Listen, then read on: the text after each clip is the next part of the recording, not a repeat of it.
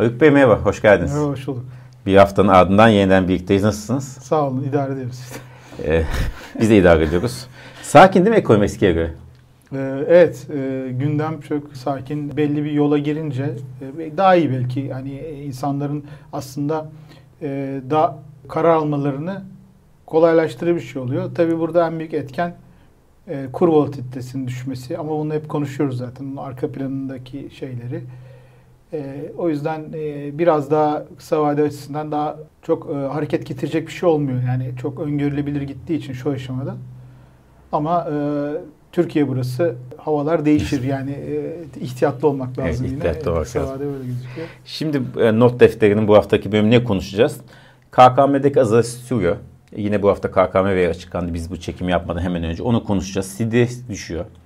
O çok özellikle ekonomi yönetiminin sıklıkla diye getirdiği ve öne çıkarttığı ülke risk priminin düştüğünü söylüyor. Onu konuşacağız. Onun ne anlama geldiğini, gelen seviyenin yeterli olup olmadığını. Tahvil alımları yine gündemde. Gündemdeki yeni koruyor daha doğrusu.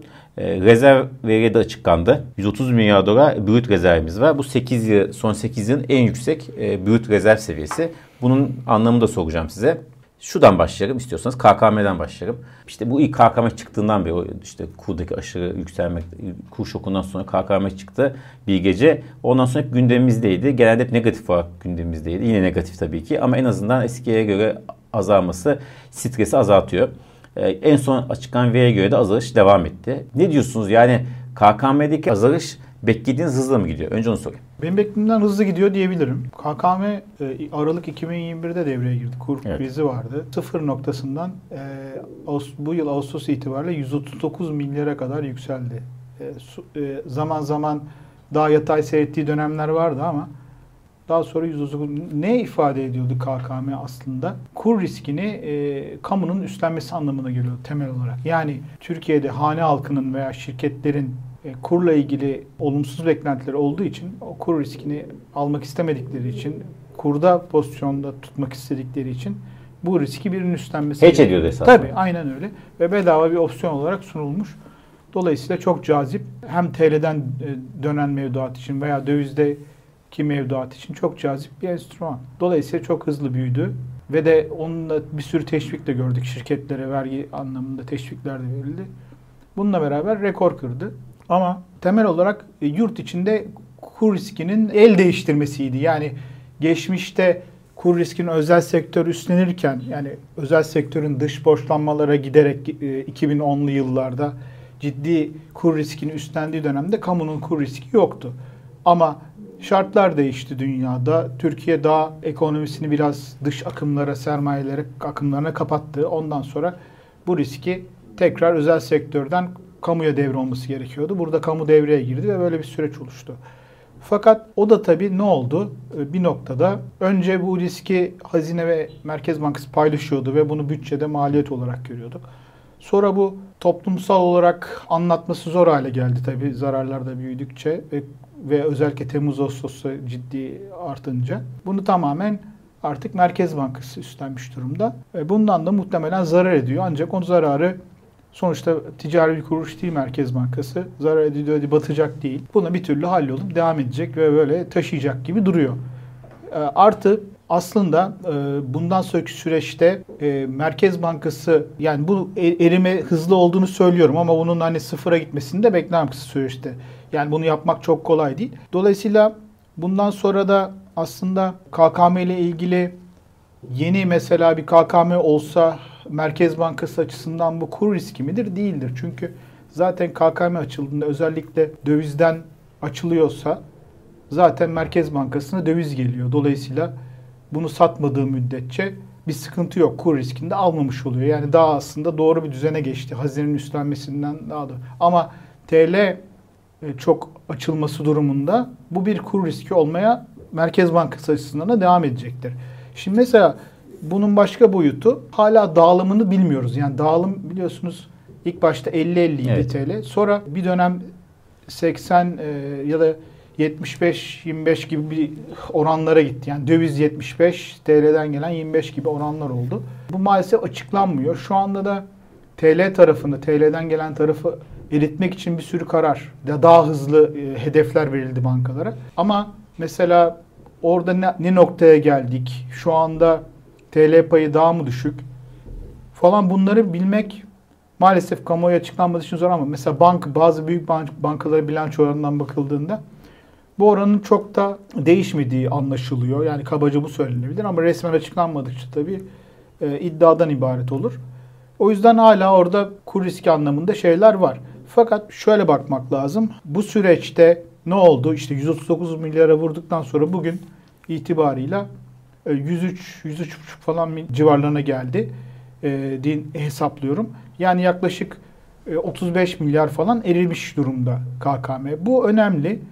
Bu erirken ama rezervlerin 35 milyar dolar eridiğini görmedik. Evet. Dolayısıyla yani onu görseydik işte o zaman biraz daha tehlikeli bir gelişimden bahsedebilirdik. Ama onu görmedik. Yani bu süreç dolayısıyla iyi gidiyor, yolunda gidiyor diyebiliriz. Bir de dövizin mesela hep öyle söylüyorduk. KKM'den çıkış olunca işte tüzel kişilik evvel gerçekle dövize yöneliyor. O da çok ciddi bir kur üzerinde bir baskı yaratacak. Evet. Rezervlerde dediğiniz gibi erime çok görmüyoruz bu oranda. Ama döviz kurunda da çok ciddi bir yükseliş görmüyoruz. Nereye gidiyor o zaman? Mevduata gidiyorlar veya yani borsaya gidiyor, bir yere gidiyor. Yani döviz cinsine gitmiyor o zaman KKM'den çıkanlar. Şimdi şöyle belli bir miktar gidiyor. Mutlaka gidiyordur. Ama bir yandan da Merkez Bankası'nın zaten bu sistemi oluştururken kendisine sağladığı döviz girişi kaynakları var. Mesela işte ihracatçılardan aldığı dövizler. Dolayısıyla bunların da sistemin ihtiyaçları açısından kullanıyor. Bunları ama yine bunlarla ilgili de veri açıklanmadığı için bunlardan ne kadar alıyor, ne kadarını buraya veriyor bilmiyoruz maalesef. Bunlar ciddi bir şeffaflık eksikliği olarak devam ediyor. Ama çok ciddi nette yani bu girişler, çıkışlar baktığımda ben nette her hafta bakmaya çalışıyorum. Çok ciddi bir net satış görmüyorum. O yüzden şöyle denebilir. Önemli bir kısmı TL mevduata dönüşüyor denebilir. Bir de KKM olarak, döviz KKM olarak yenileniyor denebilir. Bütün bunlar arkasında tabii bu süreç böyle çok problem olmadan yürütüldüğü için kurların da çok öngörülebilir artışlarla ve düzenli günlük artışlarla yönetildiğini görüyoruz. Bunu da hep programlarda konuştuk yani bunun sinyallerini çok Eylül'de, Ekim'de aldık yani piyasada artık bunu çok kanıksadı. Bu şekilde götürüleceğini zaten hesaplarını alıyor yani böyle fiyatlıyor. Bunun arkasındaki şey bu yani ana çerçeve bu ve bu böyle olmaya devam edecek yani çok büyük bir bu sistemde bir serbestleşme beklemek doğru olmaz en azından seçimlere kadar. Evet, seçime kayıt. Çok bir şey beklenmesi lazım. Değişik bir şey. Peki CDS'teki düşüş 360 civarına kadar düştü. Bizim kendi yakın tarihimize göre çok düşük seviyeler. Ama esasında başka ülkeler veya Türkiye'nin daha da geçmişine kıyasladığında çok yüksek seviyeler vardı tabii. Aynen ve siz nasıl görüyorsunuz? Yani pozitifte bazen dolu kısmına bakıyorsunuz, boş kısmına mı? Yani şimdi dolu kısmına bakmak lazım. Hani aleyhte söyleyecek hani şöyle hani bunu ama işimize gelmediğinde de bu mesela yükselirse de 600 olduğunda da bunu biz kale almıyoruz işte falan dememek lazım. Yani resmi açıklamaları söylüyorum. Eğer şimdi bunu önemsiyorsanız yükseldiğinde de önemsemeniz lazım. Onu bir baştan söyleyelim. Dolayısıyla düşüşte bence şu faktörlerin etkisi var. Yani bir politikaların normalleşme yoluna girmesi, daha anlaşılır hale gelmesi ana faktör.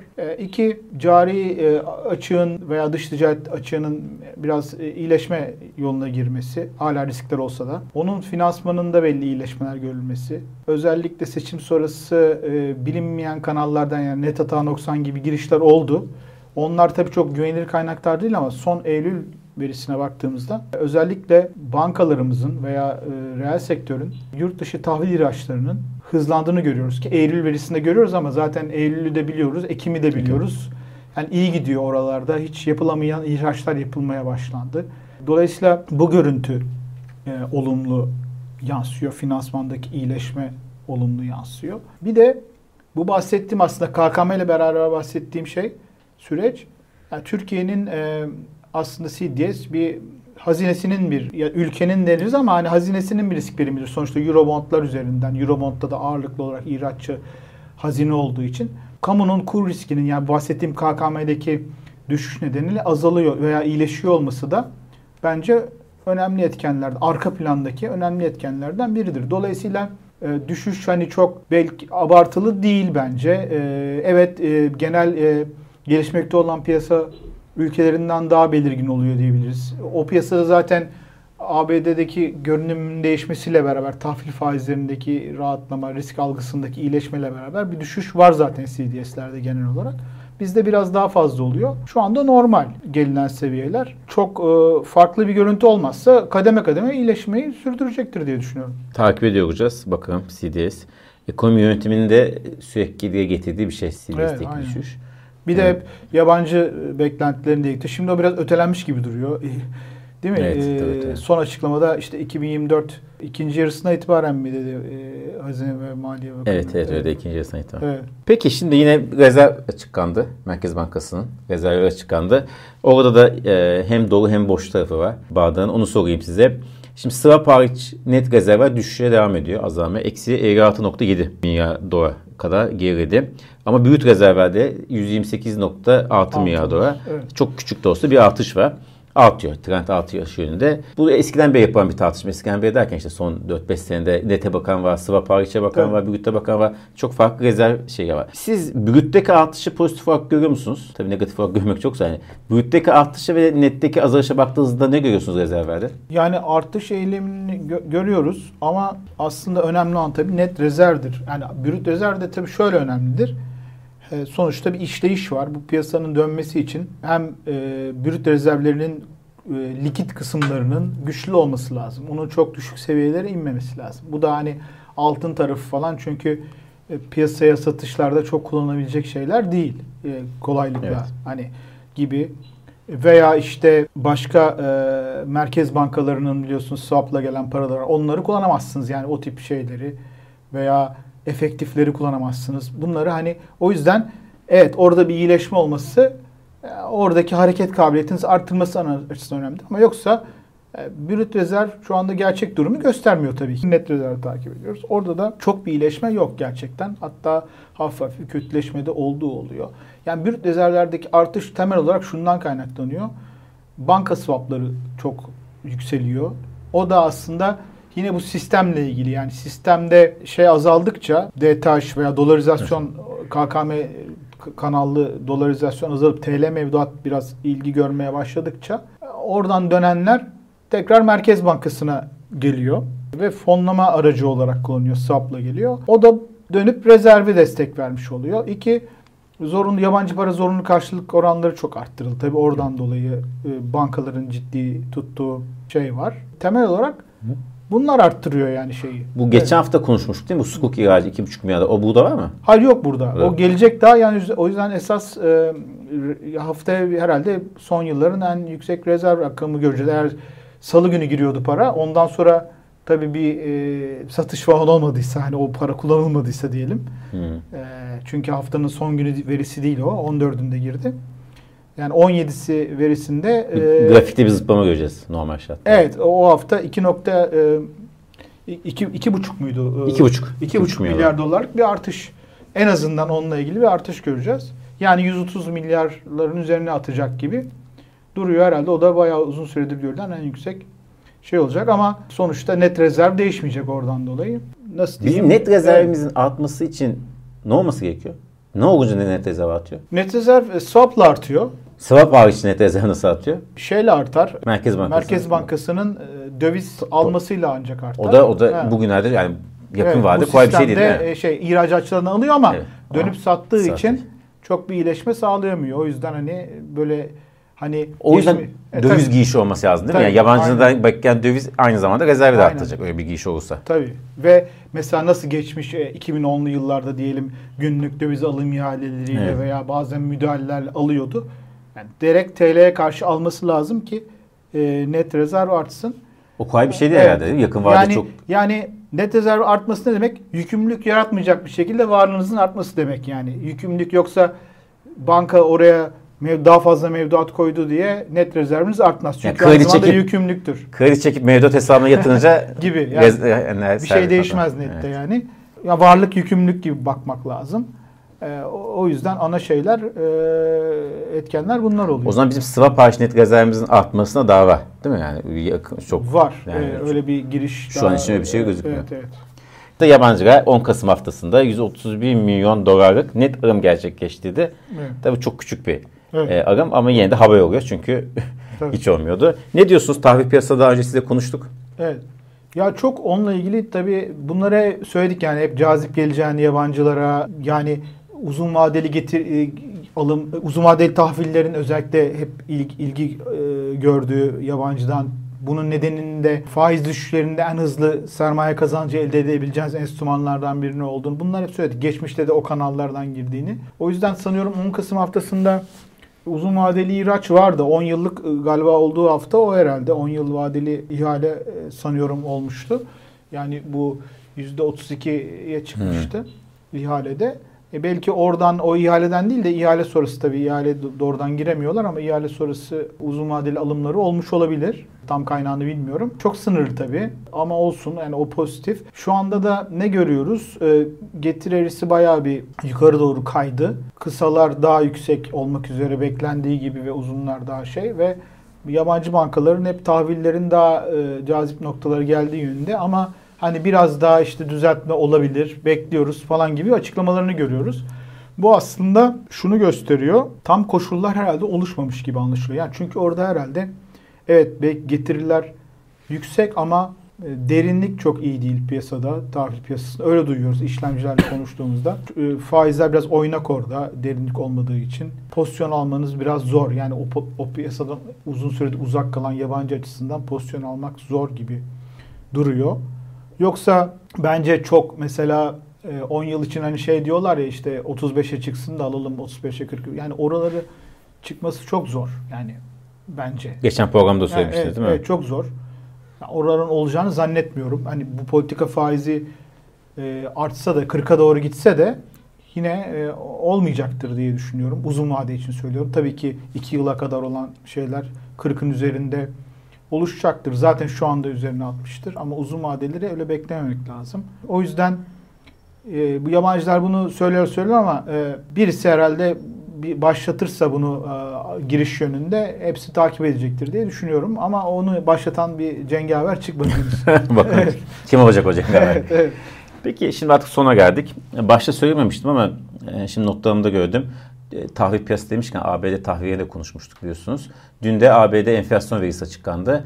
Aylık bazda 0 geldi, yıllık bazda 3.2 geldi. Beklentilerden biraz daha iyi evet. geldi. Üfe de iyi geldi. Üfe de iyi geldi. Evet, çekirdek de iyi geldi. Evet. Nasıl bakıyorsunuz? Yani bu ABD'deki enflasyon işte beklenen bir tık daha iyi gelmesi, faiz indirmenin ne zaman başlayacağına dair beklentiye pozitif etkilemesi ve tahvil piyasalarının etkisiyle ne bekliyorsunuz piyasaların, küresel piyasalara? Yani şu anda Fed'i anlıyorum hani çünkü bir verilere bağlı karar almak istiyor doğal olarak. Önemli adımlar attı. Enflasyon üzerinde bir faiz vermeye başladı. Bunların hepsi önemli. O noktada gelen verilerin yani özellikle istihdam, tarım dışı istihdamda son verisini düşünürsek o da destekleyici bir yönde gelmişti. TÜFE'nin yine düşüyor olması, çekirdek TÜFE'nin de 4'e inmesi hepsi olumlu. ÜFE de iyi geldi. ÜFE gerçi tabii çok kararı o kadar etkilemez ama ileri dönük olumlu diyebiliriz. Bütün bunlar piyasa fiyatlamasını tabii şeye getirdi. Artık piyasa daha çok faiz artırımı bundan sonra olmaz. Ne zaman indirire götürdü yani o noktada. Artık onu konuşuyor şu anda piyasa. Yani artırım şeyi gündemden. Bunlar normal. Yani bunlar çünkü şu anda ana şey algı bu olacaktır. Yani bu çok kolay değişmez. Yani veriler hele desteklediği müddetçe değişmez. Dolayısıyla piyasa hep şimdi bundan sonra gözünü işte indirim ne zaman başlar? Haziran'dan başlar, Mayıs'tan başlar falan şeyine girer.